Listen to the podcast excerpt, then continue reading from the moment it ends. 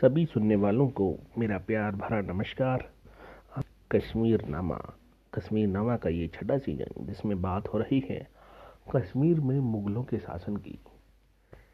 इस एपिसोड में बात करेंगे औरंगज़ेब के दौर की, जो सोलह से 1707 तक रहा।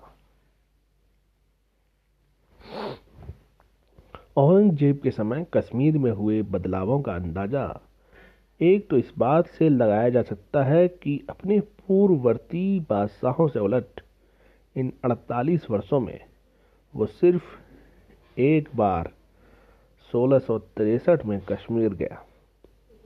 वैसे उसकी ये यात्रा, जिसमें उसकी प्रिय बहन और रोशन आरा भी साथ थी, बहुत कठिन रही। बर्नियर ने इस यात्रा की दुश्वारियों का विस्तृत वर्णन किया है। औरतों को ले जा रहा एक हाथी पीर पंजाल दर्रे में लड़खड़ा गया और तीन चार महिलाओं की मृत्यु हो गई।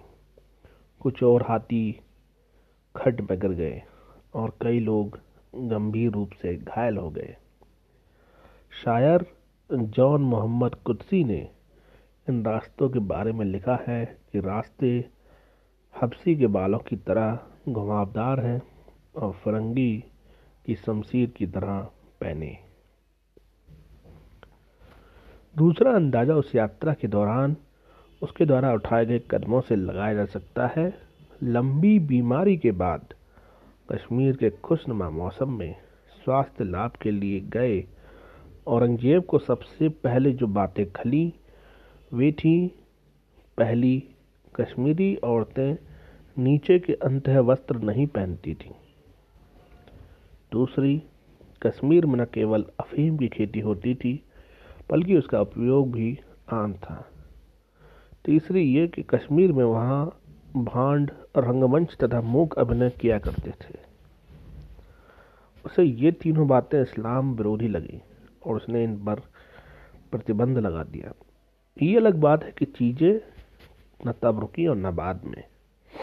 इसके अलावा, उसने कश्मीर के तत्कालीन सूबेदार सैफ खान को फारसी के महानतम कश्मीरी कवि मुल्ला ताहिर गनी और समय के बेहद प्रतिष्ठित ब्राह्मण योगी पीर पंडित को शाही दरबार में भेजने के लिए कहा।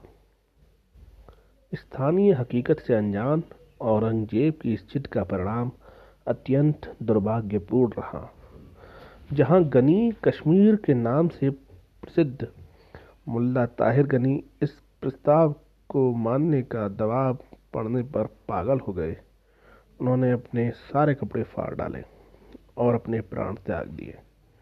वहीं पीर पंडित बादशाह के बारे में कहा जाता है कि उन्होंने अपनी आध्यात्मिक ताकत का उपयोग करके औरंगज़ेब को इतना आतंकित किया कि उसने उन्हें बुलाने की जिद छोड़ दी। इसमें एक और तथ्य जोड़ने पर तस्वीर और साफ़ हो जाती है।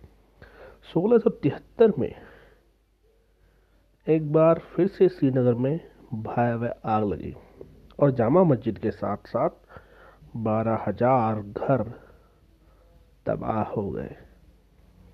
ये खबर मिलने पर औरंगज़ेब ने जामा मस्जिद का तो शानदार पुनर्निर्माण करवाया, लेकिन जनता को उसके हाल पर छोड़ दिया। कश्मीर में सैकड़ों साल के लंबे इतिहास में अपनी तरह की एक संस्कृति विकसित हुई। धार्मिक पहचाने अक्सर संस्कृति के साथ घुला मिला दी जाती हैं और इस तरह कश्मीर इतिहास को काले और सफ़ेद में पेश करना बेहद सुविधाजनक होता है। कश्मीर में धर्म, परिवर्तन और इस्लाम का वर्चस्व एक सच्चाई है तो धार्मिक सहिष्णुता और सहस्तित्व की उसकी सांस्कृतिक विशिष्टता उतनी ही बड़ी बल्कि उससे भी ज़्यादा गहरी हकीकत जिसे जब जब जुड़लाने की कोशिश हुई।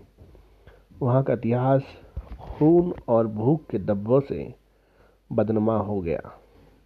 देखें तो बाकी मामलों में औरंगज़ेब का समय अपने पूर्ववर्ती शासकों जैसा ही था।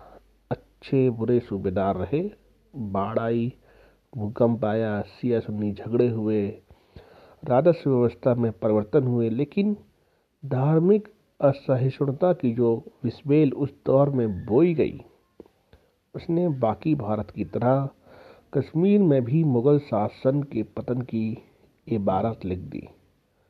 औरंगज़ेब के शासनकाल की एक बड़ी घटना, कश्मीर में सोलह सौ निन्यानवे में मो ए मुबारक यानी हज़रत मोहम्मद साहब का बाल का आना था। ख्वाजा नूरुद्दीन इस्पारी नामक रईस कश्मीरी व्यापारी इसे बीजापुर से खरीद कर ले आए थे। ये बाल हज़रत बल में रखा गया और वो कश्मीर की जनता के लिए श्रद्धा का एक बड़ा केंद्र बन गया। इस एपिसोड में इतना ही।